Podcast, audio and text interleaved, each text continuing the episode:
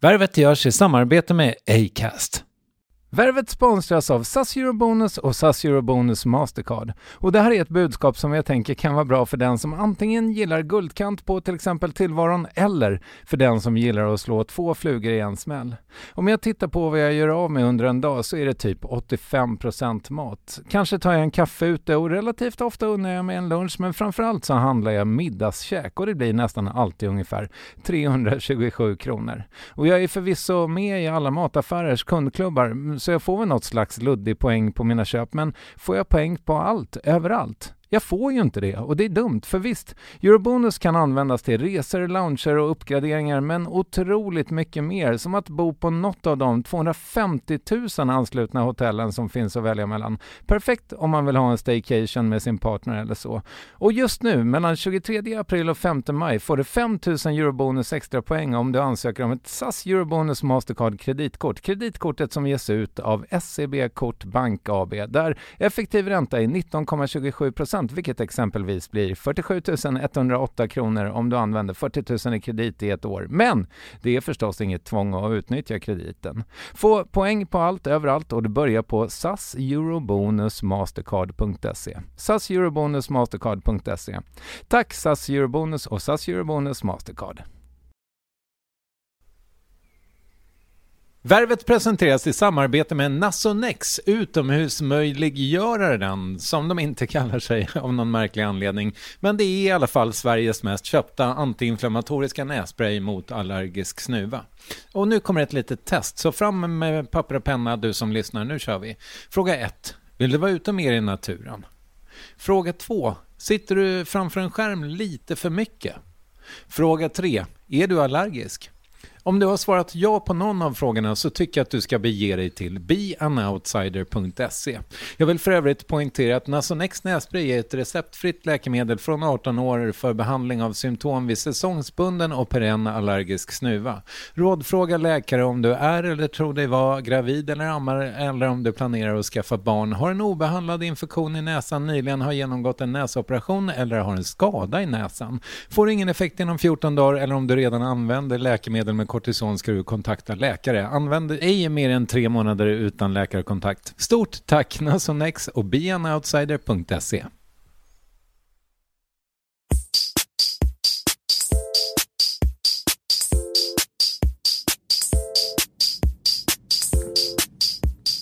Värvet. Värvet. Värvet. Värvet. Värvet. Värvet.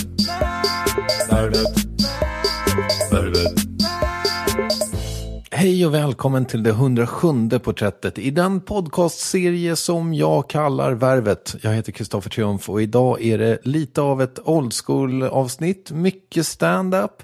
Men först så ska jag klargöra att Värvet sponsras av Läkerol, Makes People Talk. Och gillar du People som Talk i Värvet så kan du alltså vinna den fina bok som innehåller de flesta av de första intervjuerna jag gjorde. Och jag kommer dessutom att signera de här exemplaren som finns att lägga rabarber på. Så gå in på Läkerols Facebook-sida och tävla helt enkelt. Och gör det nu, för tävlingen slutar den sista januari. Lycka till och tack Läkerol, makes people talk!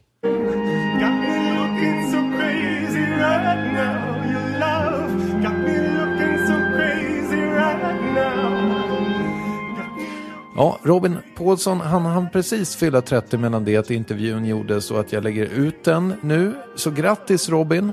Han började med stand-up extremt tidigt och när han var typ 22 så sändes hans eh, talkshow för första gången. Nu ska han ut på stand-up-turné med David Batra och allt det där ska vi prata om. Från ateljén i Vällingby för en dryg månad sedan, Robin Paulsson, varsågoda.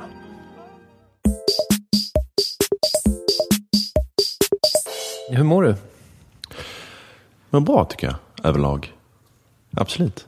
Under två års tid så har jag gjort tv-programmet, mitt tv-program Robins, både på hösten och på våren. Och nu har jag en höst här där jag inte gör tv-programmet utan mer kör, kör stand-up bara. Och det är ganska, det var ett tag sedan jag gjorde det, så att man har ju mycket mer tid på, på dagarna och ja, mycket mer fritid och hur man hanterar det. Det är lite svårt ibland om man har mycket tid, så vad ska man göra? Man får liksom sätta upp lite rutiner och sådär under dagen. Jag ska skriva, jag ska ska träna lite, jag ska göra det och det. Men, så det är ganska ovant den här, den här eh, känslan just nu. Har du någon att hänga med på dagen? Ja, men man träffar ju liksom, eh, jag bor ju i Malmö så jag träffar ju liksom eh, komiker där nere. Och eh, sen är jag ju ganska mycket i Stockholm och jobbar också och träffar kollegor här uppe och sådär. Så att det gör jag. Hur går det med standupen då? Det är en bra fråga. Det går ganska bra. Fast, alltså, jag tänkte på det igår. Alltså att det är en klyscha det här med att man aldrig är bättre än sitt förra gig. Liksom. Men det är ju verkligen så. Jag, jag gjorde ett gig alltså, som är mitt självförtroende kan pendla rätt mycket. Om man gör ett bra gig. Så nästa dag är så här sjukt bra självförtroende. Och sen så, som igår, dagen innan vi spelade in det här, så gjorde jag ett rätt sunkigt jobb. Och nu är det inte alls lika bra. Så det, och stand-upen, det är ju väldigt känslig konstform. Så nu vet jag att man, man påverkas så mycket av, av eh, vad som, omgivningen och, och om publiken är med eller, eller om inte är med. Och, så att eh, det går ganska bra, men det är ju inte, det är inte bra varje gång. Men du har ju hållit på med det ganska länge, eller hur? Typ Mm. så här 12 år. Ja, precis. Jag började 2001 och då var jag ju 17 år gammal. Så det blir ju rätt många år nu. Du ska turnera i vår, eller efter jul. Visst. Håller du på att testa material? Mm. Just nu håller jag på att testa nytt material. Jag och David ska ut på turné då och då ska vi ju köra liksom... Batra. Batra, ja, precis. Vi ska köra ungefär då ju 35-40 minuter var. Och jag vill ha mycket nytt. Så jag håller på med det. Det är ju inte det lättaste att göra, att skriva nytt material. Diskuterat det mycket med kollegor, så där, hur man börjar. Alltså börjar man med ämnet eller börjar man med skämtet? Ofta har det varit så för mig att jag har börjat med, jag kommit på ett skämt och sen så bygger jag en rutin då, alltså utifrån det. Men jag skulle mer liksom vilja ta ett ämne, sätta mig ner med det och skriva fem minuter om det. Liksom. Du jobbar väl med Johannes Finnlaugsson? Mm. Är inte han sån extrem maskin när det gäller liksom just ta ett ämne och så krama ur det? Jo, det är han. Han är eh, fantastisk på det. Han har jobbat med mig nu i, sedan 2008. Och är ju eh, nästan en maskin när det kommer till skämtskrivning. Alltså, vi har ju så här, när vi jobbar med Robin så skriver alla liksom monologskämt var för sig. Även jag då. Och sen så brukar man ha kanske två sidor kanske när det väl kommer till torsdag. Jag har ju, ganska, jag har ju lite mycket annat att göra också med intervjuer och lite sånt där. Men, men Johannes har så här, kan ha sex, sju sidor liksom, skämt. Och det är alltid kul. när man har, eh, har någon som jobbar för en som har så mycket skämt. Liksom. Kan du ta något exempel där, eh, du kan väl ta något gammalt material, där du började med att komma på skämtet och sen byggde rutinen? Jag kan ta ett annat exempel just nu som är tvärtom också, att jag börjar med ämnet, för det är ganska ovanligt för mig. Jag gifte mig i somras och det är en ganska stor grej ju. Och då tänkte jag så här, det här varit kul att ha material om att eh, gifta sig, bröllopet och bröllopsresan. Jag tänkte det eftersom jag har ofta haft material som inte har varit så personligt. Jag har pratat om andra saker. Och då tänkte jag, jag skulle vilja bli, de sista året har jag försökt bli mer personlig i min standup. Och då tänkte jag, det här är perfekt att prata om någonting som faktiskt har hänt.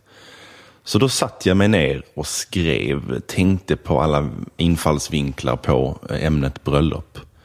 Och nu har jag väl ändå lite snack om, om att gifta sig och, och sådär. Så det känns himla kul.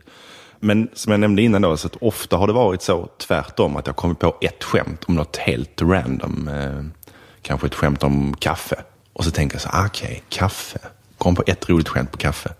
Tänker så här, ah, men okej, det kanske kan bygga ut det. Finns det kanske fler skämt på kaffe? Och så börjar man skriva till slut kanske man har en, en rutin på en minut om kaffe. Men det var ju inte det, jag hade inte satt mig ner och funderat på kaffe utan det bara kom upp i min hjärna ett skämt. Liksom. Man har hört så här att sångare och låtskrivare berättar när de får till en riktigt bra låt. Så är det ofta att de säger att det gick så snabbt att skriva den att den här hitten skrevs på tio minuter. Mm, på en servett. Ja, ofta, gärna. precis. Mm. Och inga jämförelser i övrigt, men de få bra rutiner man har fått till har ju skrivits väldigt snabbt. De har man inte suttit och pressat fram av någon anledning. Men det måste man göra ibland. Liksom, ibland har man fått till något på två minuter som skrevs liksom på tio minuter och sen har det funkat direkt. Men ibland har man suttit i flera, flera timmar och så provat och så funkar det inte ändå. Liksom. Så att det är intressant hur det, hur det går till.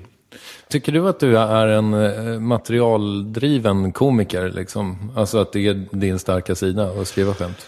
Jag har alltid, jag har alltid tyckt om att skriva, det var så jag började. Jag fastnade för hantverket att skriva skämt.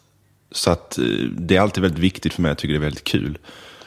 Men jag skulle vilja bli bättre på scen. Alltså, det finns ju otroliga komiker i Sverige som är otroliga på scen och är duktiga på att ta saker i stunden. Och jag tänker på Al Pitcher och sådär som är fantastiska. Jag skulle vilja bli bättre på det. Men jag skulle också vilja bli bättre på att skriva, som jag sa innan, på ett ämne. Att sätta mig ner med det här, det här vill jag prata om. Det här är viktigt för mig. Och så vill jag ehm, bli mer personlig. Liksom. Hur är du med så current events-grejer? Du gör väl det lite i, eller ganska mycket i Robins, men Jag tycker det är, jag behöver inte alltid ha så mycket åsikter märker jag, men jag tycker om att skoja om något aktuellt. Jag älskar att ha, när vi får till ett skämt på något som hände idag, och som alla har läst i tidningen. Det är ju fantastiskt. Men det behöver inte vara någon stark liksom, åsikt eller en stark tes, utan det kan mer vara en one-liner på detta hände idag. Publiken tycker om det alltså. Och för de fattar ju att det här kan inte du ha ruvat på så länge, utan det här är färskt. Och då kan man ibland komma undan med lite sämre skämt för att det är superaktuellt. Liksom. ja, det är ju en konst, givetvis. Hur klar är du med liksom, Med- materialet för turnén? Jag är inte klar. Jag, ehm, jag, jag vet inte exakt. Jag, jag försöker bara få så mycket nytt som möjligt. Och försöka vara så personlig och, och prata om någonting jag verkligen bryr mig om. Det, det, det skulle jag verkligen vilja göra mer. Så att det inte bara är skämt, utan folk... Eh, antingen att publiken går därifrån och tänker, att ah, det där visste vi inte, eller, eh, aha, han tycker han så. Men för jag har gjort ganska mycket, alltså första tio åren av min standup, eller nio eller åtta, så var liksom mest bara skämt som var liksom, kunde vara lite påhittat och det kunde vara liksom någon fyndighet så, men jag sa liksom ingenting, eller jag berättade ingenting om mig själv.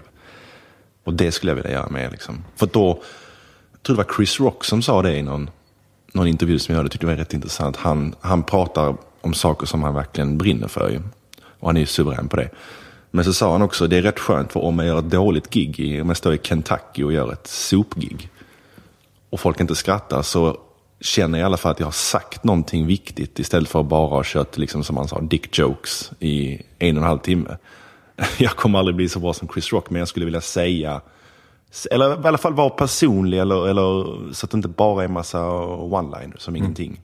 Soran och, och Magnus Bettner kör väl eh, det, alltså så, att det är liksom något slags politisk agenda Ja. i grunden. Men det kommer... Nej, Nej, nej. eller hur? Eller jag såg på ditt ansiktsuttryck att det kommer du aldrig göra. Ja, alltså, det behöver inte vara politik för mig. Det, det får gärna vara, vara Relationer. det kan vara relationer, det, det kan vara ärligt och det ska vara kanske någonting man, man har tänkt på eller, eller någonting man tycker. Men inte, och inte bara skämt. Och jag säger inte att jag kanske kommer lyckas med det för att jag har gjort det så länge. Liksom. Och jag kommer alltid göra, jag älskar liksom ett, ett bra skämt som står för sig själv. Det tycker jag är fantastiskt. Men jag skulle vilja röra mig mer åt det hållet. Det har ju nästan blivit en klyscha i sig att klaga på det. Men i den här moderna då, liksom stand-up-dramaturgin så ska det ju vara kul när man gör en soloshow. Och sen så ska det gå ner i moll. Och så ska det bli allvar. allvar. Nujen, Babben Larsson, David Batra. Och sen så ska det gå upp igen och så ska det bli jättekul. Om du skulle ta ner det, vad skulle du då prata om? Du känns så sorglös. Ja, men då skulle jag nog prata om viss ångest man kan ha ibland. Och... Det är för luddigt. Publiken kommer inte fatta. Nej. ja, men jag, jag, jag ska säga så här. Jag, jag, eh, någon gång i framtiden så kommer jag nog göra en show där jag öppnar upp mig lite djupare. Jag har, det känns ju konstigt att säga eftersom jag, jag inte känner att jag vill berätta om det nu, men jag känner att jag har saker i mitt liv som jag skulle kunna berätta om. Men jag, jag, jag är inte riktigt redo än. Nej. Jag är inte riktigt där. Är det sexmissbruket? Nej, men jag, jag skulle nog kunna, om ett par år kanske, men, men, eh, men inte riktigt nu. Ska jag gissa så tror jag att det har att göra med kontrollbehov. Det har jag ju, som en hel del andra i den här branschen har. Liksom. Det började nog med, med när jag fick tv-programmet och var så ung som jag var. Och var väldigt mån om att det skulle gå bra. Alltså jag kände att jag fick en stor chans med det här tv-programmet. Det var inte bara så att du kände det, utan det var faktiskt så. Alltså det var ju helt otroligt att du fick det. Ja. Det var ju det. Och, men samtidigt så får jag tacka SVT för att jag fick... ehm, det börjar ju sändas 22.30 på onsdagar i tvåan. Vilket är liksom... Det är inte prime time, men det är ändå... Så att vi kände att jag, vi fick liksom jobba oss upp lite och vi fick jobba lite i, i skymundan. Liksom, sådär. Så att eh, vi hade inte den här lördag 21-tiden som jag har nu. Men då kände jag också att nu fick jag en chans här. Det är viktigt, väldigt viktigt att det här blir bra nu. Och då var jag väldigt noga med detaljer, liksom, att allt måste funka. Och då kanske man utvecklar någon form av att eh, man vill ha koll på allt. Liksom. Och sen med åren så har jag blivit bättre på att veta vad som är viktigt. Vad, som, där jag, vad jag behöver lägga fokus och vad jag inte behöver lägga fokus. Men man hade ingen aning i början. Man, gjorde, man fick ett eget tv-program. Kör. Jaha. Var, vilka bollar ska jag springa på? Vilka är viktiga? Var kan jag slappna av? Var, vilka kan jag släppa? Liksom? Och det lärde jag mig efter ett par år. Så nu jobbar jag på ett helt annat sätt än vad jag gjorde för kanske fem, fem år sedan. Liksom. Men var du odräglig då? Eller? Nej, nej, nej. Men jag, liksom, jag jobbade mycket. Och jag kände liksom att det där behöver inte jag bry mig om. Det där fixar de liksom. Men jag visste inte vad jag behövde lägga mig i och vad jag inte behövde lägga mig i. Eftersom, det, eftersom när programmet heter Robins också. Så blir det liksom att allting speglar tillbaka sig på mig. Liksom. Men nu vet jag liksom, nu, spring, nu jobbar jag liksom inte sex dagar i veckan och tänker på det hela tiden. Utan nu är det liksom mer som ett vanligt jobb. Jag går dit, jag går hem och sen så gör jag något annat. Liksom. Vad är det du har släppt då, som du brydde dig om i början? Klippning och sånt eller? Ja, det också. Nu är jag med, jag pratar med producenten, vad tycker du ska vara med, vad tycker du jag ska vara med? Och sen så kommer jag in när det, när det är klart och så tittar jag på det när de är klara. Först satt jag med hela tiden. Det blir liksom, så nu har jag liksom en dag där jag kan vara lite ledig på fredag. Vi spelar in på torsdagar så klipps det på fredagen och sen sänds det på lördagen. Och fredagen har blivit lite min, nej då, då kan jag ta det lite lugnt liksom. När tittar du på det? Fredag eftermiddag? Äh, när det är klart, typ fem kanske? Ja. Fem på eftermiddagen, då är de klara. Då cyklar du bort till... Då cyklar jag eller, ja, eller tar mig ner på något sätt. Du åker bil till SVT? Eh, Ja, jag cyklar också. Det beror lite på vad jag ska göra efteråt. Men jag har sånt förtroende för eh, redigeraren och min producent så att det är liksom inga... Vad är det du brukar anmärka på då?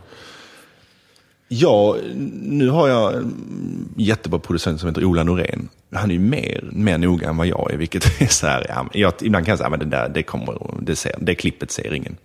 Och sen så ger de sig inte ändå och sen så får de till det. Men det jag kan tycka ibland är om det är något skämt som jag tycker, ah, vi, vi, jag ska säga så här, vi klipper inte så mycket i programmet överlag. Mycket i intervjuerna.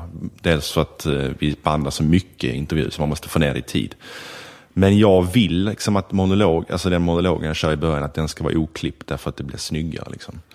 Så där gör vi inte så mycket. Det jag har mest synpunkter då kan ju vara, jag vill verkligen att våra gäster ska framstå i bra dagar. Jag vill verkligen att de ska briljera. Alltså, jag har mitt i början där jag får skämta och sen så vill jag verkligen att mina gäster ska vara så roliga och intressanta som möjligt. Säg att du skulle vara gäst och så berättar du, det är tre eller fyra ämnen du pratar om. Eller tre säger vi, två, bara plats för två. Och då kanske jag säger, det där Kristoffer berättar om det, det ska vi inte få plats med det. Och ibland är det, eftersom vi bara gör en halvtimme så är det på grund av tidsskäl. Vi måste ta bort ofta. Så ibland får man ju lite, det är som kill your darlings, att man måste ta bort den där skitbra saken på grund av tid. Brukar gästerna vara nöjda med, med dina program? Ja, det tycker jag. Ibland har man hört efteråt att de tyckte att det var synd att vi tog bort det där. För att de tyckte kanske att eh, det där var jag himla bra. där var jag rolig och så. Då får ju då producenten säga liksom att vi fick inte plats eller eh, ja, vad det nu vad anledningen kan vara. Det kan finnas hur många anledningar som helst. Ju. Men de flesta verkar vara, eh, vara nöjda. Du gör inte programmet nu i höst, Nej, nej. men kommer du göra det i vår? Ja, det kommer tillbaka. En säsong 11 gör vi då. I mars börjar det. Okej. Men jag trodde du skulle lägga av. Ja, det trodde jag också. Men? Men jag sa i någon intervju sådär att ja, nu får det räcka liksom. Jag, jag känner att jag, det är dags att gå vidare. Men sen, eh, vad jag märker nu i, i tv-branschen, det är ju inte så lätt. Alltså, eh, eh, så här. För det första, att få till ett program som funkar är ju väldigt svårt. Nu tycker jag vi har fått till det ganska bra och det har rullat på liksom. Men att få till ett annat program som jag ska tycka var ännu roligare att göra. Det har jag märkt är inte så lätt nu. Så att jag tänker att jag kanske inte ska släppa det här som jag faktiskt tycker är kul och som rullar på liksom, för snabbt. För jag är bara 30 också ju. 30 år gammal. Så att jag, ehm, bara för att man gör ett nytt program så är det inte säkert att det kommer gå 10 säsonger. Och rulla på liksom. Och, vad kul. Det är rätt få eh, program som rullar så länge. Ja, så jag har fått nog eh, backa tillbaka lite på det uttalandet och liksom tänka att jag har faktiskt någonting bra här och det är kul. Liksom. Och så pröjsar de bra. Ja, det tycker jag. Är du anställd på SVT? Nej, jag är projektanställd. Okej.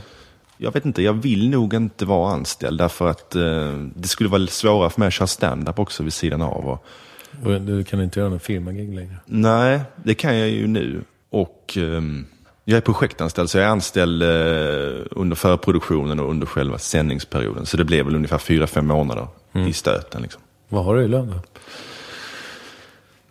Jag vet inte om jag kan säga det faktiskt. Jag tror inte jag ska säga det. Jag får ju fortfarande inte betalt när jag gör stand-up till exempel. Nej. Det får du. Jag får det nu, ja. Men jag tänkte på det häromdagen att jag har ju ingen utbildning, riktig utbildning, men jag tänkte på det att det är nästan som de första fyra åren med stand-up får man inget betalt om man liksom studerar stand-up. och man- Så det var lite som min utbildning och sen efter fyra år så fick man lite små betalt och sådär. Och nu, eh, nu får jag ju mer betalt så det tar ju tag liksom. Blir det någon Zlatan på turnén? Du, det blir det. Ja. Det blir det. Jag tänker på det också. Zlatan är ju fantastisk. Och, men han kommer inte att hålla på så länge till. Så jag får ju mjölka den här invitationen nu, for all it's worth nu, eh, några år till här alltså. Vem ska jag göra sen liksom? Nej, jag Elmander? Jag har ingen relation till Johan Elmander. Nej, jag vet inte ens hur han pratar.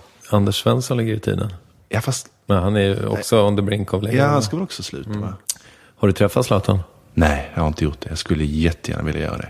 Jag ehm, har bara sett honom. Och det är ju tillräckligt stort tycker jag. Det känns som att han är rätt uppkopplad ändå. Liksom Helena Seger vet jag lyssnar på Filip och Fredriks Ja. podcast och sådär. Hon och Filip har mejlats tror jag. Mm. De lär ju ha sett dig på SVT Play typ. Ja, vi hade lite kontakt med Helena också. Därför att vi vill såklart ha Zlatan som gäst. Och då skrev hon, hon var jättetrevlig, jättesnäll. Och skrev liksom att hon skulle kolla och sådär. Hon sa också att eh, hon tyckte att de var roliga, sketcherna var roliga. Och då tänkte jag, det blev himla glad, men jag tänkte också om, hon har sett dem, då borde han kanske eventuellt ha sett dem också. Det är klart. Mm. Så att eh, jag vet inte hundra procent säker, men jag tror ju det. Är du uppvuxen i Malmö eller? Jag är uppvuxen utanför Malmö i en liten by mellan Malmö och Lund som heter Åkarp. Som är känd för att det ligger ett lantbruksuniversitet där? Nej. Jo, det ligger i Alnarp.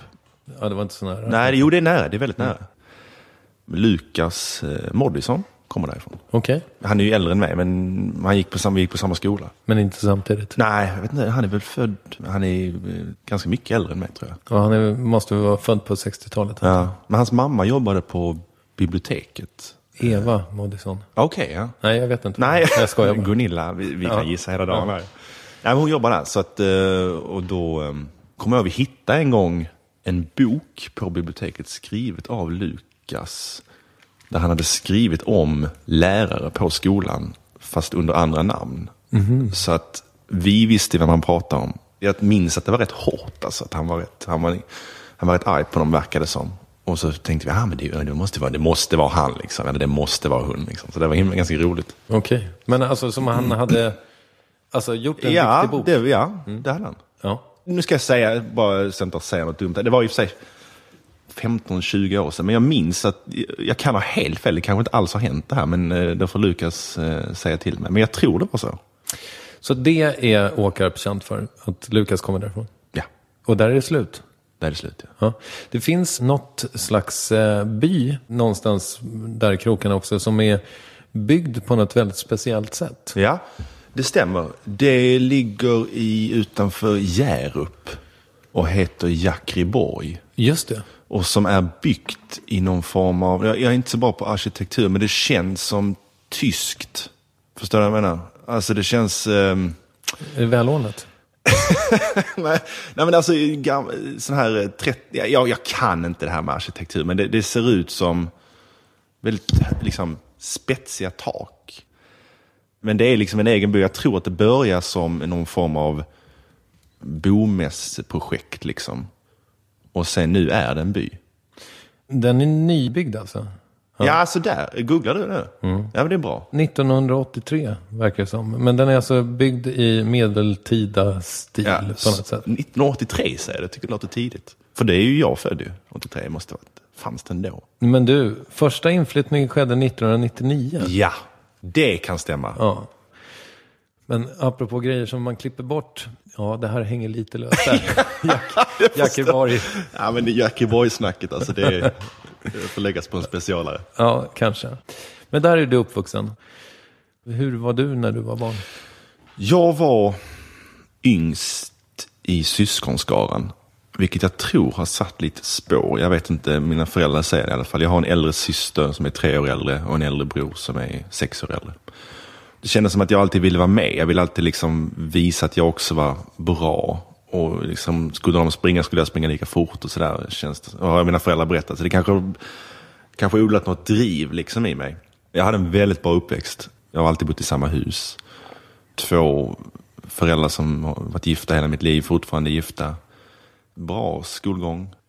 Jag var liksom ingen så här, jag var inte den här coola killen, jag var inte heller nörden. Liksom. Jag var mer en lite, jag hängde med mina kompisar, lite observatör, liksom. lite sådär, skoja med kompisarna, men inte, som sagt, varken den coola eller den, den töntiga. Liksom. Ja, Du var inte klassens clown. Inte då, men jag blev det. Det var det som var märkligt. Jag var, när jag var ung så var jag nog lite klassens clown. Och sen så under högstadiet så var jag ganska sen i eh, utvecklingen. och sådär. Jag tror det påverkade mig ganska mycket. Jag var ganska sen i puberteten och jag var sist av alla. Det minns jag påverkade mig ganska mycket. Jag tyckte det var ganska jobbigt. Liksom. Alltså, du hade inte könshår och så när de andra hade det? Nej, jag var rätt sen med det. Alltså. Och jag minns att det var rätt jobbigt. Ja, det kan jag tänka mig. Det var det verkligen. Men sen så när jag började gymnasiet då växte jag till så här 20 centimeter på ett år. Liksom. Det var helt... Och då kom jag liksom i fatt på något sätt. Och då började jag skoja ganska mycket. Och jag började sitta längst bak i klassen och, och skämta, säga små repliker som fick klassen att skratta och även läraren ibland. Sådär. Men jag var inte den som tog all fokus, utan jag tycker, lite precis som min standup nu, jag tycker om att ha en, jag tycker om att ha en välformulerad sägning och sen tack för mig liksom på något sätt. Och det var då också jag började med stand-up så att det blev liksom naturligt. Och sen så var det i Lund, jag gick i Lund på Spyken, så det blev mycket så spex. Jag var med i eh, skolspyxet hette det då. Vi kan nästan inte prata om det, för att 95% av alla som har varit här har ju gått på spiken. Ja, det är helt otroligt alltså. Ja. Batra har gått där, Carolina Gynning, Timbuktu också tror jag. Det tror jag med. Och Adde Malmberg också. Vad var det som fick dig att börja med stand Det var ju, ehm, det var ju Seinfeld. Alltså jag, jag är uppväxt med otroligt mycket komediserier. Jag var liksom en, ja, jag kollade på allt som gick på eh, kanal 5 när jag växte upp. Liksom det var ju hela tiden så här skål och räkna med bråk och Fresh Prince och allt det här. Liksom. Så, så och vänner och allt sånt där. Och sen en gång när jag gick i nian så kom ett Seinfeld-avsnitt på tv. Jag hade aldrig sett Seinfeld innan. Och blev liksom blown away. Alltså, jag, hade, jag tyckte det var helt otroligt. Alltså. Jag hade aldrig sett något liknande. Ett tag så slutade han väl med de här eh, stand-up-inklippen? Ja, och detta är, jag minns till och med vilket avsnitt det var. Så nörd är jag där. Det var The Summer of George som är det sista avsnittet, säsong 8. Okej. Och där kör han inte stand-up, så jag såg bara ett, ett vanligt avsnitt. Och blev helt, så här, blev helt obsessed med det här. Och gick till skolan nästa dag och sa, har ni sett det här Seinfeld? Vad, vad, är det här? Det är helt otroligt ju. Och folk sa, ja, det har vi sett, det är ju gammalt sådär. Ah, fan, det är, är det någon som så sa någon, ja, det är en kille i mm, eh, klass 9B eh, då, som har alla avsnitten på VHS. Jag bara, vem, vem är det? Ja, det är han, Anders. Där. Jag känner inte Anders, men då, då ringer jag alltså hem till Anders. Och det är så här telefonsvar på den tiden. Så jag säger, ja, Robin, jag går i andra klassen. Jag har, jag har hört rykten om att du har liksom Seinfeld-avsnitt på VHS. Jag måste liksom få låna de här och sådär. Och så, var det, så sa de på SVT att det kommer tillbaka. Seinfeld kommer tillbaka till hösten då. Och då jag bara gick jag och väntade. Och sen, så, sen fick jag tag i alla de här VHS-erna och satt och bara plöjde och plöjde. Och så, så kör ju han stand-up där ju, Jerry Seinfeld. Och då började jag skriva i den i den vevan började skriva mitt kollegieblock hemma. Vad är grejen med? Och har ni tänkt på det här? Och mycket sånt där. Och det ledde till att jag upptäckte att det fanns stand-up i Sverige också. Och jag började i Malmö då, en sån här rookie-grupp där man Hos Lena Frisk? hos Lena Friska. Man träffades en gång varannan vecka och bollade material. Sen fick man då i utbyte mot att man hjälpte till på Mac då, eh, Malmö Comedy Club och bära stolar och sånt, så fick man chans att uppträda där. Det var så det började. Vilken bra eh, skola. Verkligen, verkligen. Och jag bodde ju hemma då. Det var också liksom, ibland tänker jag på folk som är så här 28-29 som har ett vanligt jobb och så ska de börja med stand-up. Och så tänker jag, "Uff, vad- det hade varit svårt. Ja, i och för sig, där är ju, där är ju du nu. Att Man har så mycket annat man måste göra. Samtidigt ska man skriva material på kvällar och ut och köra. Och, Ja, men det är där det brister för mig lite. Det hade väl varit en sak att liksom vara 28, 29 eller Mm.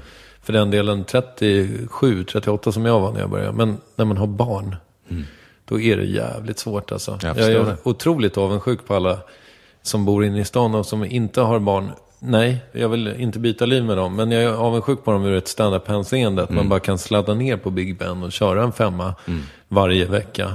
På något förstår. sätt. För, ja, det var din uppväxt. Den var lycklig. Du började med stand-up. ja, den var lycklig. Gick det bra från början med stand-up? Du, det gick eh, ganska bra i början. Jag tror att anledningen till det är att jag, jag var, jag var ganska förberedd. Jag minns att jag hade mitt gig, mitt första gig var på en onsdag. Kommer jag ihåg, den 16 maj 2001. Då skolkade jag från skolan då i måndag, tisdag, onsdag. Och stod enbart hemma och rabblade det här materialet. Så jag var väldigt förberedd och sen skulle jag köra då fem minuter för Adde Malmberg i Kristianstad på en restaurang där. Och det gick eh, väldigt bra. Jag tror också dels för att jag var liksom så här 17 och folk tyckte att det var lite roligt och sött liksom och skrattade lite av den anledningen. Och dels tror jag också för att jag hade skrivit på det här materialet ungefär ett halvår. Så jag, hur dåligt den skulle verka idag så var det väl det bästa jag kunde ha då. Liksom. Så det gick väldigt bra. Men det här är intressant. Sen gick det bra första gången, sen gick det bra andra gången, sen gick det bra tredje och fjärde gången. Femte gången var en katastrof. Alltså. Därför att jag fick någon form av självförtroende och blev lite kaxig. Så där. Jag gick upp på scenen och lite skrattade åt mina egna skämt och liksom kände att det här, nu, här är ingen, det här är inte svårt, det här fixar jag. Och det kan man bara inte göra. Man tappar respekten för stand-up. Det är inte bra. Jag tror att det kommer. Alltså att Mm. man tror att man kan ta det på volley. Ja, men då får man hela tiden de här knäpparna på näsan. Som eh, det gigget jag gjorde igår då, som inte gick så bra. Då är det en knäpp på näsan att wow, okej. Nu var inte jag så kaxig, men jag kanske inte var tillräckligt förberedd. Och då är det så här, nu får du backa tillbaka lite igen och göra läxan. Och, och det är det som är det fina med stand-up, att du gör fem, kanske gör fem skitbra gig och så kommer ett dåligt. Och då eh, rycker man, får man rycka upp sig igen. Liksom. Men det är ändå en hyfsad ratio. Då, är det bara, då misslyckas du typ bara 12,5 procent. Ah, men alltså, säg inte att de fem är liksom suveräna, men att folk skrattar liksom kanske fem och sen har man ett eh, lite sämre. Liksom. Jag fick en eh, recension nu när jag var i Linköping senast jag körde. Det är tufft alltså. Ja, de var inte glada. Nej. Jag fick två pluppar tror jag. Ja, men det där är alltså... Det där Om jag nu är, fick pluppar, jag minns inte. Det där är läskigt alltså. Vi ska ut nu, jag och David, då, och då, då kommer ju för recensioner. Ja, det kommer det. Och det är ju, ja, ja det, är, det är hårt alltså. Det är, och, och även, om man, även om man har gjort, även om folk har skrattat jättemycket. Och det är det roligt med, ibland har jag sett recensenter, man ser, och man ser recensenten sitta där och skratta jättemycket. Och så har man ändå läst en sågning dagen efter. Och man säger, men du skrattar ju, är det ju jättekul.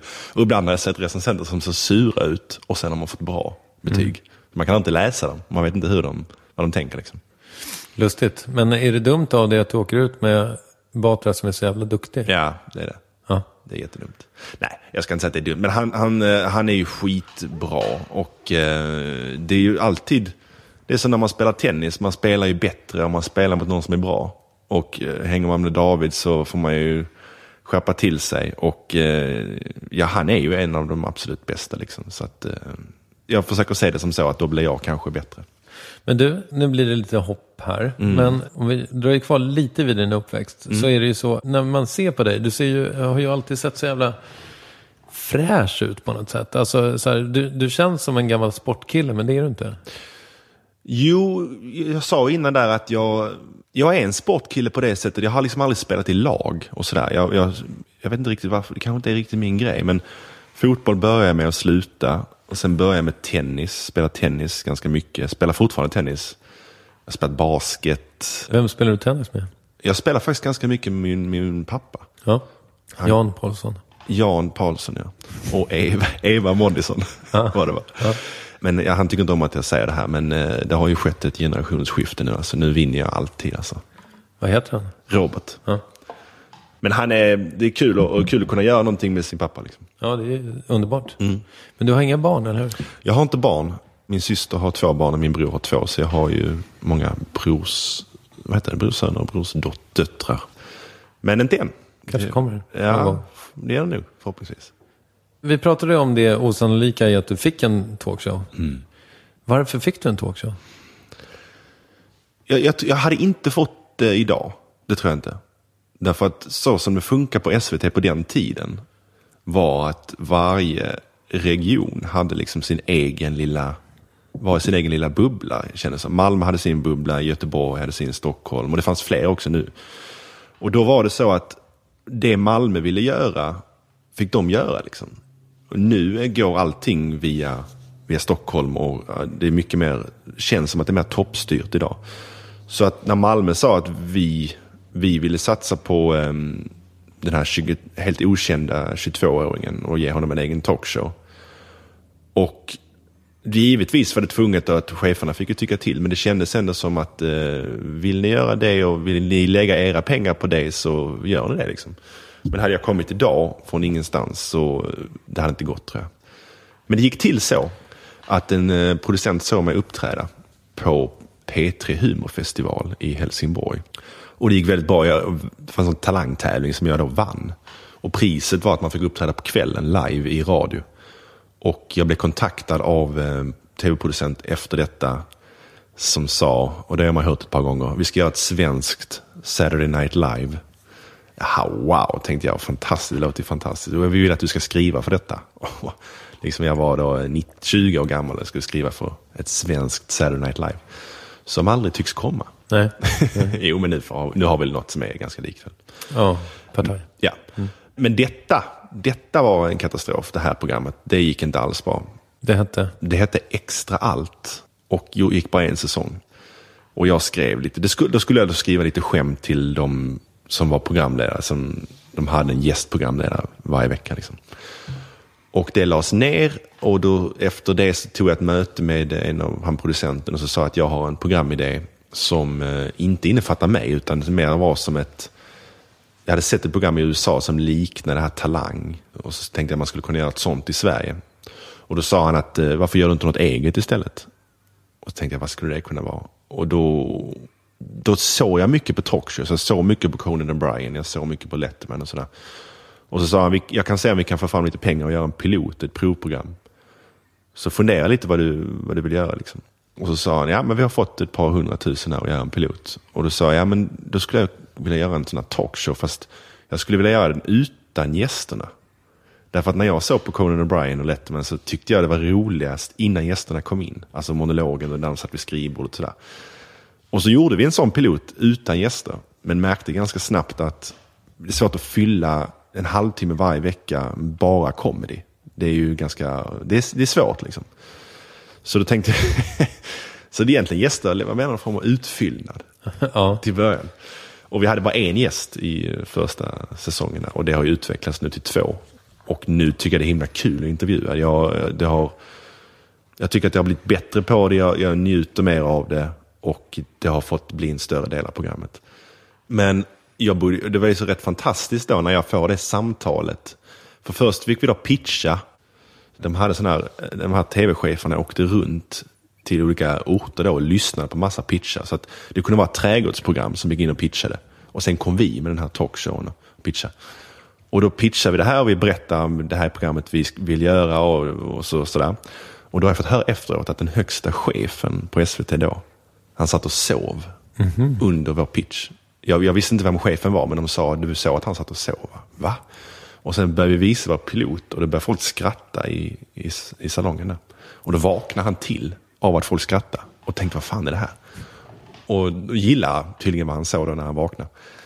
Och så tre månader senare så ringde då från Stockholm min producent som var på någon sån här, de skulle berätta då vilka program det blir. Då ringer han hem till mig, då bor jag fortfarande hemma då i 21 och sa att du ska få din egen talkshow då. och det är rätt märklig känsla när man sitter hemma hos föräldrarna och, och hör att man ska få ett eget program. Liksom. Men då tog det också ett år efter det, att ja, du ska få ett program men det kommer först 2006. Så att jag gick ett år och visste att jag skulle få det här programmet då. Och det var rätt bra för då fick jag också en, ett års till erfarenhet av stand-up. Jag hann tänka på vad, utveckla programmet liksom i huvudet och sådär. Så det var ju väldigt bra. Nu är, är du ju så etablerad, men du mottogs väl jävligt väl redan från början? Eller? Jag minns de två första recensionerna, de var inte bra. Okej. De minns jag, det var, rätt, det, det var inte bra. Men sen har vi haft, Vilka skrev de? jag kommer inte ihåg. Men jag minns att wow, de gillar inte detta. Både Expressen och Aftonbladet var rätt, lite sågningar. Men sen dess har vi haft väldigt flyt med recensioner måste jag säga. Ta i trä. Men, men ehm, ja, och eh, blivit ganska väl emottagna tycker jag. Men du gillar att göra tv? Ja, det gör jag. Men det är ett jäkla... Det är, det är en sån stor apparat att göra tv alltså. Så att ehm, jag tycker om det, men det är ju det är ganska jobbigt också. Det är det. Men man ska inte klaga. Men det är, det är mycket, det är ganska slitigt liksom. Kommer du göra din talkshow om fem år? Jag ska aldrig säga aldrig. Jag har gjort det nu i sex sju år. Så att ehm, kanske, kanske. Jag vet inte. Det, som jag sa innan så, ibland får man några programförslag och så här, vill göra det här, jag vill göra det här. Och då tänker jag att, ja det är kanske kul, men är det roligare än det jag gör? Får jag lika mycket fria händer som jag får i Robins? Och eh, det är inte alltid så liksom. Har du gjort några andra programledarjobb? Nej, jag har gjort Idrottsgalan två gånger också. Och det var ju det var första gången jag körde live. Och det var ju eh, fruktansvärt jobbigt, måste jag säga, inför första gången. Varför? Jag kände att jag hade tagit på mig en för stor kavaj. Jag ehm, kom upp till Stockholm. Jag, det, det, det är Sveriges längsta gala. Det är två och en halv timme direktsänt från Globen.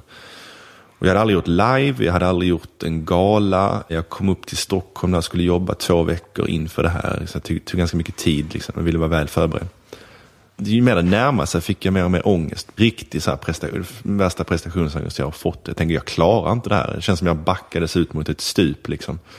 Så ringde jag Peter Settman som jag har haft lite kontakt med. Han har varit ett väldigt stort stöd. Och, som, sådär. och han hade gjort det de tidigare tre åren. Så då ringde jag honom och sa, du Peter, jag, jag fixar inte det här. Alltså, jag, jag klarar inte det. Jag klarar inte det. Och då sa han att, eh, jag ska vara ärlig, jag hade fullständig panik inför mitt första. Och jag ska inte ljuga för dig, sa han. Det är inte lätt. Det är två och en halv timme live. Men du fixar det, sa han. Och det är rätt skönt att säga liksom att han, han ljög inte. Vissa, det är lätt att säga så här, det löser sig, det fixar det. Men han sa liksom att du måste vara på tårna, det är två och en halv timme, det är tufft, men du fixar det. Och eh, då kändes det bättre. Men det var ju, eh, ja, ja, ja, det var jobbigt alltså. Men sen gick det bra, minns jag. Eller jag tycker i alla fall det, första gången. Så då, då gjorde jag det en gång till. Och då var det lättare såklart, för då visste man att, överhuvudtaget att man klarade det, man tar sig igenom det. Men det var, det, var, det var kul att ha gjort det, absolut. När var det här? Senast? 2011, 2012 gjorde jag det. Så två Men du ska inte göra det i år? Nej, jag, Rickard Olsson gjorde det nu 2013. Okej. Så att det har redan gått vidare. Så att. Mm. Hur klarar han sig? Jag vet att han inte var nöjd. Det är svårt. Han gjorde också en monolog i början, skämtade. Men ehm, det är ju det är svårt alltså. Det är svårt. Inför så mycket folk och eh, allting måste sitta liksom. Jag tyckte han skötte sig, men jag vet att han inte var nöjd. Hur många tittare är det? En... Det var 1,8 eller någonting. Måste man tänka då på att det ska vara, alltså man får inte droppa några smala referenser liksom? Jag, jag vill inte göra det. Jag har aldrig varit den komikern heller som vill, drivs av att liksom vara smal och sådär. Liksom. Så jag vill inte göra det. Jag ville, för mig var det viktigt att det var kul och för att liksom också att man får inte heller glömma att det här är inte mitt program. Det här är ju för idrottarna som sitter här. Och det är för dem vi gör det. Det är lätt att liksom bli självcentrerad där och tänka att nu ska, det här ska vara ett humorprogram som jag gör. Det är det ju absolut inte.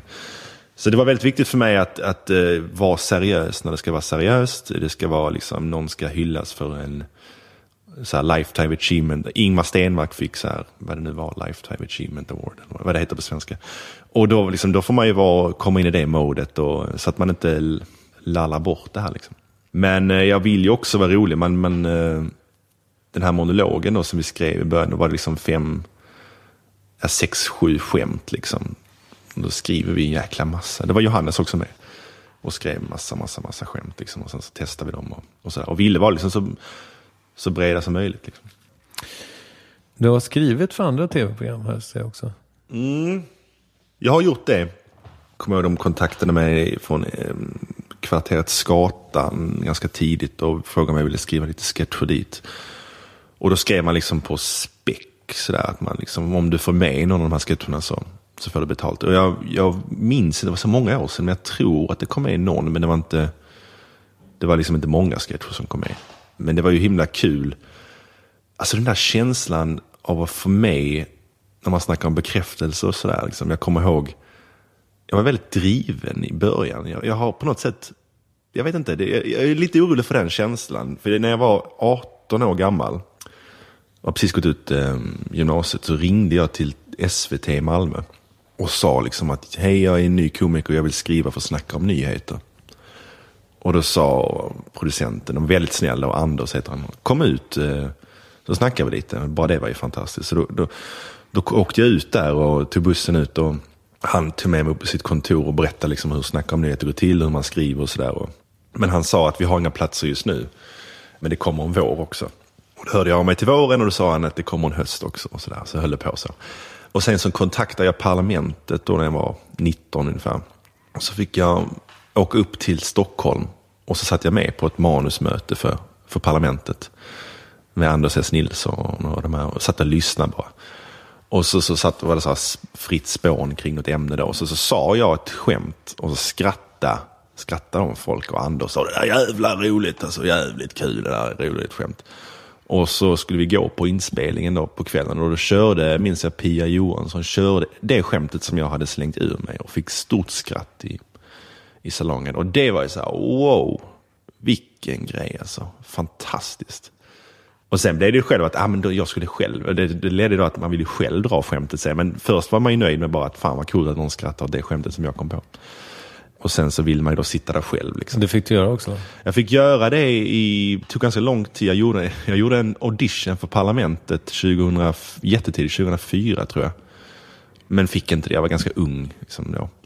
Och sen så fick jag komma eh, sju år senare, eller sex år senare, 2011, så fick jag eh, vara med i Parlamentet.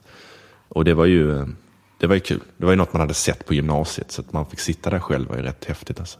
Men det där drivet av att ringa folk som man inte kände och säga, kan jag komma upp, kan jag komma in där? Och så, det tänker jag på ibland, var, var det kom ifrån, varför jag, hur jag vågade göra det liksom, vi, när jag var så ung och ringa. Så, att det, liksom, det har ju försvunnit lite på något sätt. Jag har fortfarande driv, absolut, men det var, man var helt otålig. Jag kommer ihåg när jag var när jag var 18 år gammal så sa jag till någon kollega, jag hade hållit på med stand-up ett år, och så sa jag om det inte har hänt någonting inom två år så lägger jag ner. det är så här, och om jag träffar liksom 18-åriga komiker idag som är liksom, har så här väldigt drivna och så, så säger jag det som man minst av allt ville höra när man själv var i den åldern, att ja, men din tid kommer. Och det var ju så här, det vill man ju verkligen inte höra. Man ville att vad skulle hända nu? Man var ju så himla otålig. Men jag, har, jag fattar vad de menar. Att herregud, du är 18 år, ta det lugnt liksom. Men det, eh, det var ju svårt att ta in då. Min känsla när jag flyttade till Malmö 1994 då kanske. Jag ringde till Nöjesguiden och frågade ifall jag kunde få jobb där. Och min upplevelse var att ingen annan gjorde det.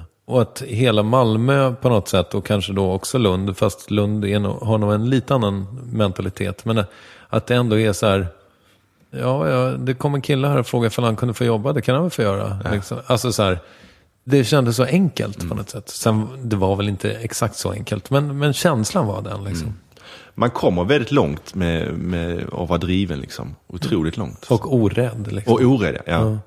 Men eh, frågan är, är det så fortfarande? Skulle man kunna ringa till Nöjesguiden idag, tror du? Jag vet inte, jag tror det. Nej. Det var samma sak när jag började köra, jag ringde till Slakthuset i Malmö och frågade om jag kunde få vara uppvärmare där. Och det var också någon komiker, hur fan fick du det jobbet? Så där. Jag bara ringde dit. Va?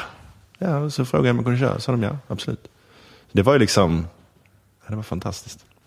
Jag tänkte inte då så mycket på vad folk skulle tycka. Om- Idag hade jag kanske tänkt så här, ska jag, ska jag ringa dit? Vad, vad kommer de tänka då? Kommer de tänka, va? Varför ska, varför ska du jobba här? Eller kommer de tänka liksom, men då tänkte inte jag, jag bara ringde, jag bara gjorde det liksom. Men nu i liksom kraft av ditt liksom kändisskap så måste du väl kunna, om du vill träffa Filip och Fredrik därför att du har en idé, till exempel. Så Ja. får du ju göra det. Men samtidigt är man ju himla...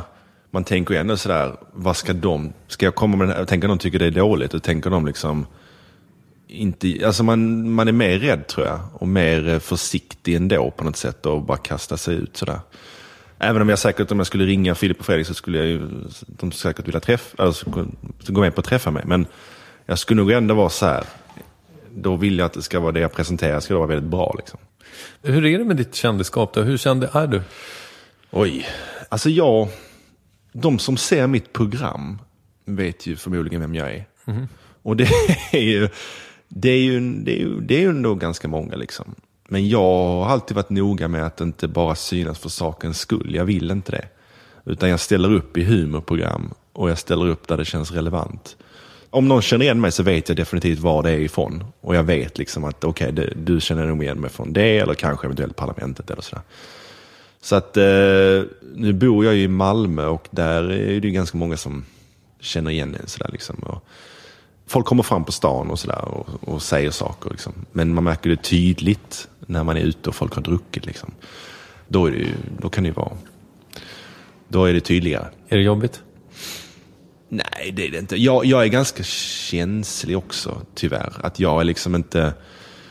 Jag skulle önska att jag skulle kunna vara mer avslappnad i vissa situationer. Jag kan frysa till lite och tänka att eh, inte vara mig själv. Och det, jag, vill jag vill hellre vara mig själv, men jag, ibland fryser jag till. Liksom. Och ibland händer det att man är då, om det, att, nej, jag går hem istället, för jag känner inte, jag har inte kul nu. Liksom.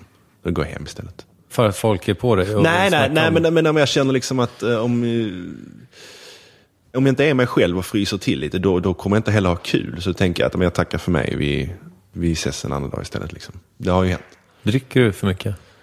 Nej, det gör jag inte. Men jag tycker om att dricka. Liksom. Jag, jag, om vi går ut och dricker liksom, och man känner sig lite lullig så, det är en himla härlig känsla. Det är det. Men jag har inget problem med, med spriten. Men knarket då? Nej, inte det heller. Nej. Nej. Du känns ganska oknarkig. Ja, det är jag. Det är jag också. Jag har inte knarkat mycket i mina dagar. Men du har testat lite? Jag har testat, det har jag. Det var i gymnasiet man liksom, någon joint gick runt och man, man fick testa lite. Men, men inget värre än det. Får du berätta det för SVT? Det tror jag. Hur ser du på bekräftelse då? Alltså man gör ju inte detta om man inte har någon form av bekräftelsebehov. Så är det ju. Det skulle vara konstigt annars. Men samtidigt för mig, jag vill verkligen att jag ska bli i så fall bekräftad för att jag gör någonting bra. Liksom. Det är därför att om, om de ringer från ett tv-program och så säger vill vara med här. Vill du vara med i Wipeout? Ja, då tackar jag ju nej till det. Det gör jag ju. Därför att det är väldigt viktigt för mig att om folk känner igen mig, så jag vet, på något jag vet att de ska känna igen mig för något som jag kan stå för. Liksom. Så jag, jag vill inte vara känd för sakens skull. Liksom. Utan, ehm, det är därför jag tycker om att göra min, min talkshow väldigt mycket. För att jag har väldigt fria händer, jag, jag kan stå för det, för inte allt, allt, absolut inte allt, men ganska mycket av det. Och ehm, det ligger i linje med vad jag gör. Liksom. Jag är komiker. Även om det är många som tror att jag är bara programledare, i och för sig har jag märkt. Att eh, nu när vi ska ut på turné så jag tror det är ganska många som inte vet att jag kör stand-up. Men jag får skylla mig själv lite. Men är inte det lite bra då? Jo, det kan det ju vara, absolut. Jag har vet att någon, ja, ska han ut på turné? Men är inte han programledare? Alltså, jag vet att David sa att någon, han hade fått den reaktionen när han skulle åka ut med mig. Att, jaha, kör han stand-up? Folk tror att du ska intervjua David Batra. Vilket kanske hade kunnat vara bra, vet man inte. Nej. Nej, men så, och det kan ju vara bra om man nu har kört, eh, om man nu är bra. Om man, om, nu, om man nu får till någonting bra här så kanske folk tänker, fan han var ju rolig. Jag trodde bara att han eh, intervjuade mm, Molly Sandén. Har du jobbat fram din persona eller har, du- har du haft samma hela tiden så att säga? Alltså du har ju sett mig. Jag, har jag en persona överhuvudtaget? Jag vet inte. Nej, jag vet inte heller. Jag tror inte det. Alltså jag är inte så tydlig har jag tänkt på. Alltså om man tittar på, man brukar snacka om så här, eh, på sådana här standup-kurser att man ska ha liksom tre ben. Inte bokstavligt talat, men eh, alltså, så att man ska ha, liksom, du ska, du, det är hon som är den och den och den och det är han som är det och det och det. Vad är jag egentligen? Jag är ju bara en skånsk man i 30-årsåldern. Det är ju ingenting. ju. Och jag har liksom ingenting, alltså jag skämtar ju inte. När någon säger så här, beskriv din standup, då vet inte jag vad jag ska säga. Ja, jag snackar lite om, eh, jag snackar lite om Zlatan, jag snackar lite, men det går liksom inte att pinpointa mig så, så lätt tycker jag. Och det kanske är ett problem. Ja, det kanske skulle vara enklare ja, ifall man var så här, ja men det är han som alltid skämtar om muttrar eller. Ja, precis. Alltså, ja. ja. Eller som Jesper Rönndahl, är så mycket vetens, han är vetenskapskomiker. Det. liksom. det är ju ganska tydligt. Jävlar vad kul han kan vara. Ja, han är riktigt bra alltså. Jag såg honom eh, på Oslipat. Jag hade inte liksom, jag var inte beredd på det, men jag tyckte att han var så in i helvete bra. Och fruktansvärt produktiv. Han skriver liksom, han har så mycket material alltså. Flera timmar. Jag vet inte, men jag tror att liksom, om han ska bli bäst så tror jag att han... eh, För att när han var hos mig i alla fall, nu möjligt, nu har det gått nästan ett och ett halvt år i alla fall sedan dess tror jag. Men då pratade han ju mycket om att han tröttnade på sina skämt så fort. Att han slängde allting väldigt snabbt. Och jag tror att om han kommer överens med sig själv och på något sätt börjar trivas med att göra sitt material över tid, då tror jag att han kommer bli liksom bäst i Sverige. Jag är fascinerad för han kunde liksom, jag sa så här, man uppträdde med honom ibland så sa jag, vad ska du köra? Ah, det är 15 minuter nytt. Och så funkar det. Det är ju helt otroligt alltså. Alltså för mig handlar det mer om att få liksom små, små bitar. Än, om jag får 30 sekunder nytt som funkar, eller en minut, då är jag jätteglad. Liksom. Och så håller jag på att bygga så. Men han, och så kastar han, eh, och så nästa gång hade han 15 minuter helt nytt. Som funkar igen. Det är inte många som kan göra det. Och då, då sa jag till honom så här, borde du inte bara, okej, ja, nu ska vi vara ärliga, men 15 minuter så kanske liksom 8 var sjukt bra. Du kan inte bara ta alla de här 8 minuterna och sätta ihop till en timme och köra den, liksom, the Jesper Rönndahl show. Liksom. Precis. Men det ville han inte. Nej, Det hade jag velat. det är där jag tror att det är synd. Alltså, Han har mycket att göra nu, jag kanske inte tid att skriva 15 minuter nytt varje gång. Så nu tror jag att han har börjat göra så. mm, det är en bra idé. Al Pitcher körde samtidigt som jag på Big Ben för inte så länge sedan.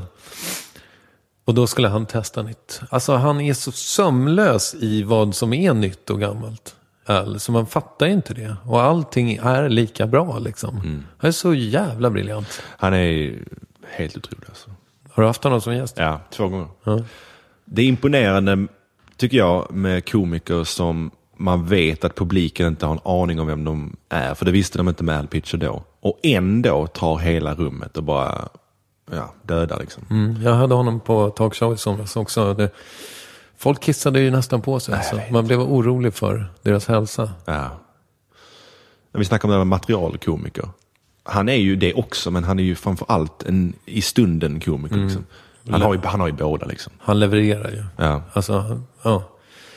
Till 112 procent. Overklig siffra att leverera till. Men nu är det så. Du, eh, förutom eh, din turné i vår och att du ska göra Robins. Det ska du göra det samtidigt? Eller? Ja, det blir en intensiv år. Vi kör typ 14 gig i januari, februari. Sen kör jag tv-programmet mars, april, en vecka in i maj. Och sen så fortsätter vi med sex datum till i maj. Så att det blir en eh, jättespäckad vår. Jag får fruktansvärt mycket respekt för de som kommer till mitt program och är roliga. Och för många av dem är det. Och sen när jag själv har varit gäst, nu tycker jag det här formatet som här är så himla skönt för att här känner man inte att man behöver liksom skoja hela tiden. Det är bara du och jag. Liksom. Men när man är eh, man är gäst i liksom, eh, Filip och Fredriks program eller eh, Carina Bergs program, att det är svårt alltså. Det är inte många... Och då, när jag gör det sen, usch vad, vad imponerad jag är av dem jag har själv. Och eh, jag, jag har kollat på mycket talkshows och det finns ett fåtal riktigt bra talkshowgäster i världen. Liksom. Men det är inte många. Alltså. Vilken är den bästa vi har i Sverige? Som du sa, Al Pitcher är ju en, definitivt. Peter Settman är bra. Karina Berg är bra. Carolina Gynning är bra. Väldigt eh, liksom, frispråkig och pratar. Liksom. Karismatisk. Ja. De flesta komiker är ju, är ju bra. För det sitter en livepublik och det, det, det föder någon form av energi. Liksom. Jag gjorde ju Malou. Okej. Kände mig väldigt osäker där. Det var panel också lite. Ah, okay. så, ah, du fick du dricka champagne? Man brukar göra det. Exakt. Du gjorde det? exakt. Ja, fast jag drack inte champagne eftersom jag är nykterist. Men det var ingen annan som gjorde det. Kände du dig bekväm där? Nej, Nej, väldigt jag, obekväm. För jag kan inte riktigt se dig sitta där med ett glas. Det var roligt för att eh, det började så himla dåligt. Innan kameran började rulla. Jag hade med mig min bok ju. För jag hade, liksom, jag hade haft mejlkontakt med någon eh, redaktör. Som var så här, ja men du är aktuell med en bok, ta med den. Så här, ja, ja, visst det kan jag göra. Och så hade jag med mig den och sen så var den, då var den inslagen i papper från min förläggare. Därför att eh, han hade gjort en dummy egentligen. Så att det var bara påklistrat, omslaget. Så alltså, innan kameran började rulla så satte vi oss ner då med Malou. Och så har Malou på höger sida och hon bara. Ja, vad är det där då? Ja, men det är min, eh, det är min bok. Eh, jag mejlade med någon som tyckte att jag skulle ta med den. Jaha, ja, ja. Nej, men den kan du väl få visa då. Ja, ja, vad bra. Den är inslagen i papper. Tycker du att jag ska liksom... Ska jag packa upp den nu eller vill du att jag ska göra det i programmet? Jag tänker mig så här att det kan bli liksom unboxing. Men det kanske, unboxing kanske är lite för progressivt för TV4s tittare. Varför säger du så? Nej, men jag tänker att det här eh, fenomenet med att man packar upp en gadget. Det kanske inte har nått dina tittare riktigt. Skulle du inte ha gjort det? Vadå? Att man tar upp en eh, produkt ur en förpackning eller? Jo, men alltså själva internetfenomenet så, det kanske de inte känner till. Alltså, nej, det kanske de inte gör. Nej, jag tror nu att du ska packa upp den. Alltså det var så, Tuff okej, start. ja, tuff start. Och sen så bara, okej, fem, fyra, tre, två. Ja, då sitter jag här med eh, mina gäster. Kristoffer Triumf, du är programledare för en podcast som heter Värnet. eh, nej, eh, så, ja. Men var det misstag eller tror du hon gjorde det med... Nej, det kan inte ha gjort med vilja.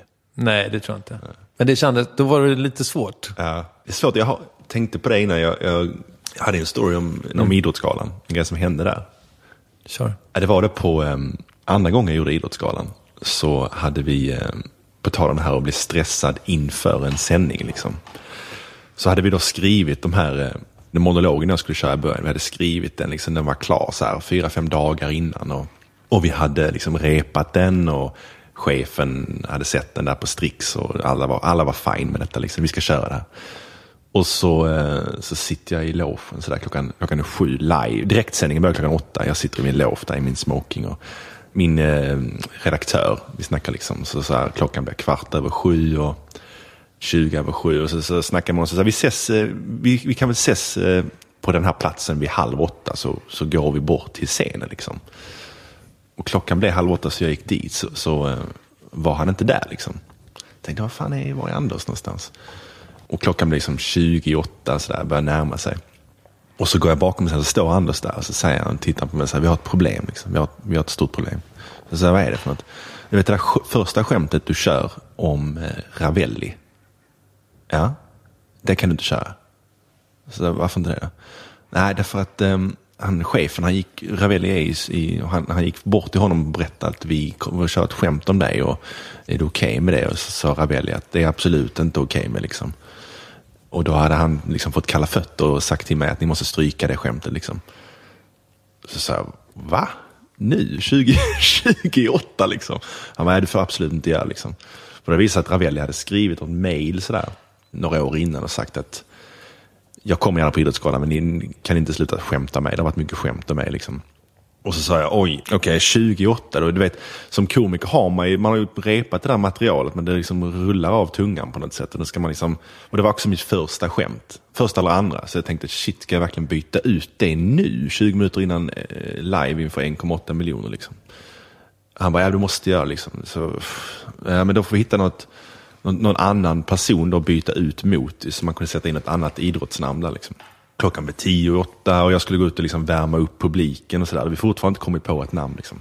Och jag gick ut och sa, vi kör igång om tio minuter och hoppas ni är med mig, det är viktigt, ni är en viktig del av, är del av det här. Och så kom jag av och så sa jag, liksom, har vi kommit på någon? Nej jag har inte kommit på någon. Sådär. Klockan tre minuter i åtta liksom.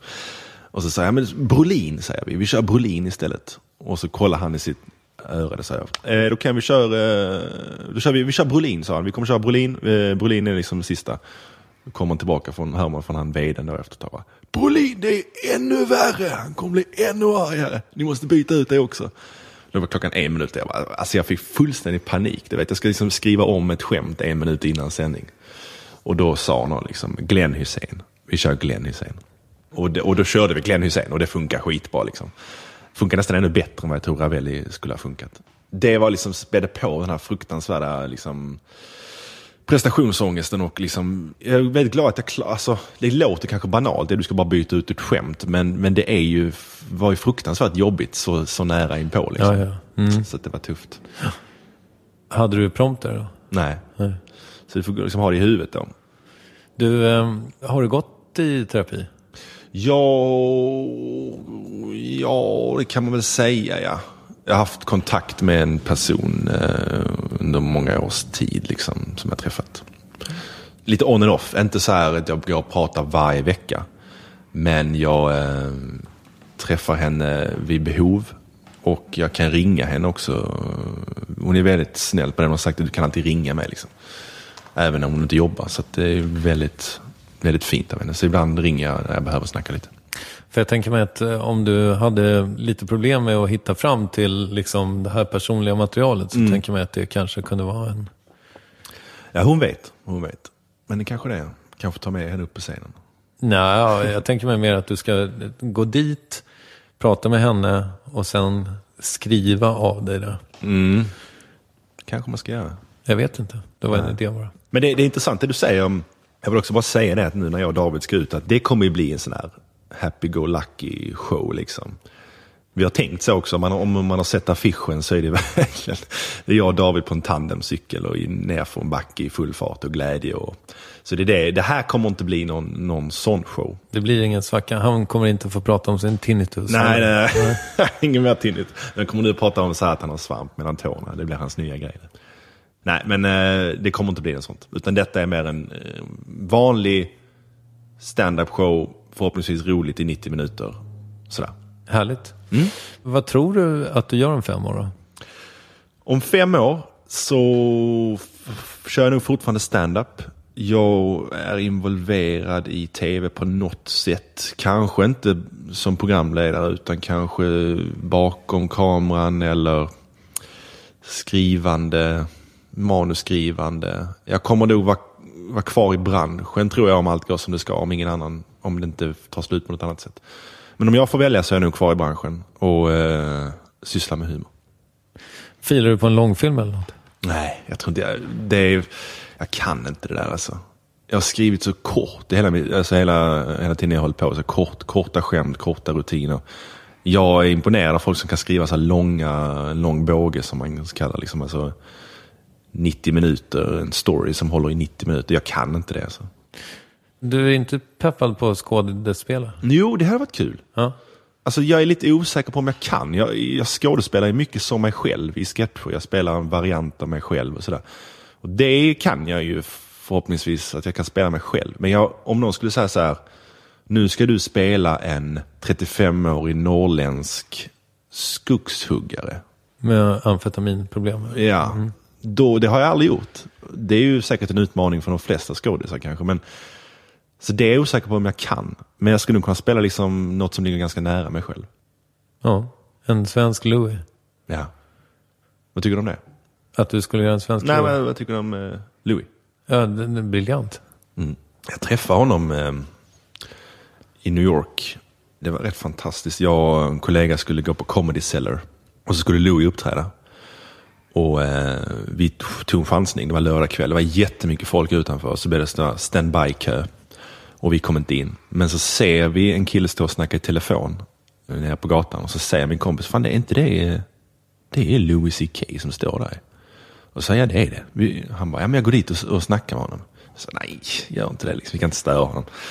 Men han gick dit och sa, ehm, vi är två komiker som har åkt från Sverige. Vilken var din komiker? Det var Erik Berén. Ja. Big Boss. Big Boss ja.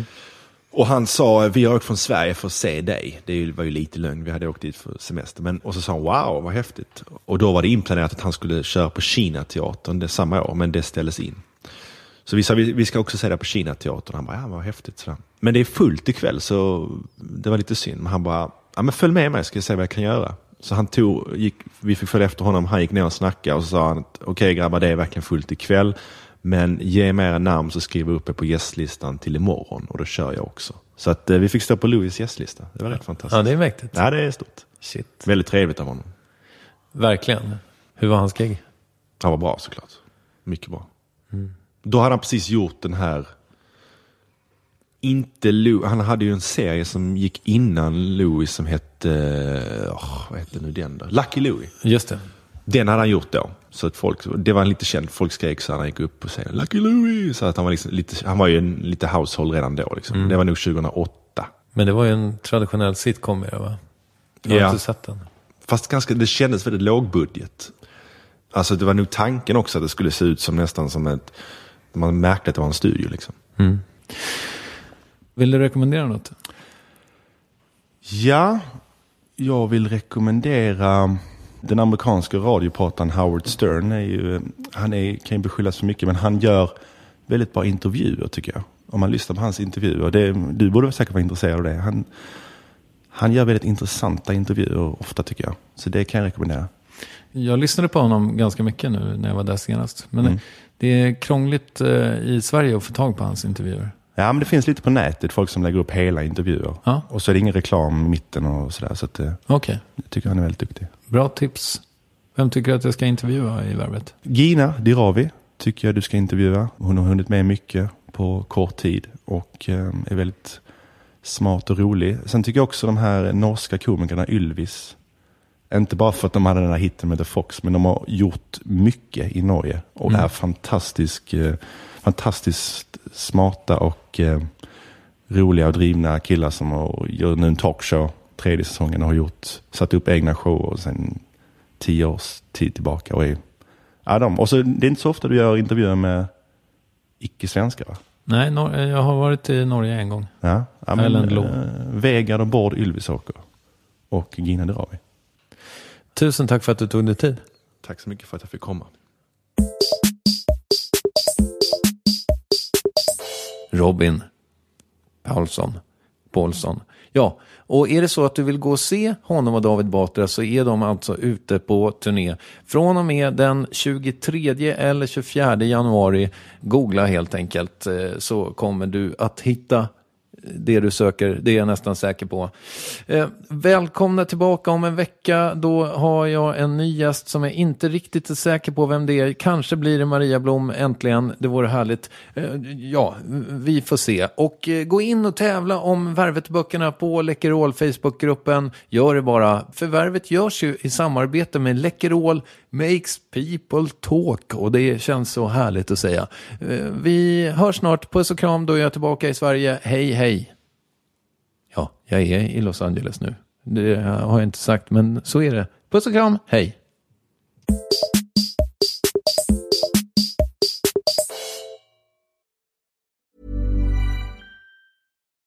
When you need mealtime inspiration, it's worth shopping Kroger, where you'll find over 30,000 mouthwatering choices that excite your inner foodie. And no matter what tasty choice you make, you'll enjoy our everyday low prices, plus extra ways to save, like digital coupons worth over $600 each week. You can also save up to $1 off per gallon at the pump with fuel points. More savings and more inspiring flavors make shopping Kroger worth it every time. Kroger, fresh for everyone. Fuel restrictions apply.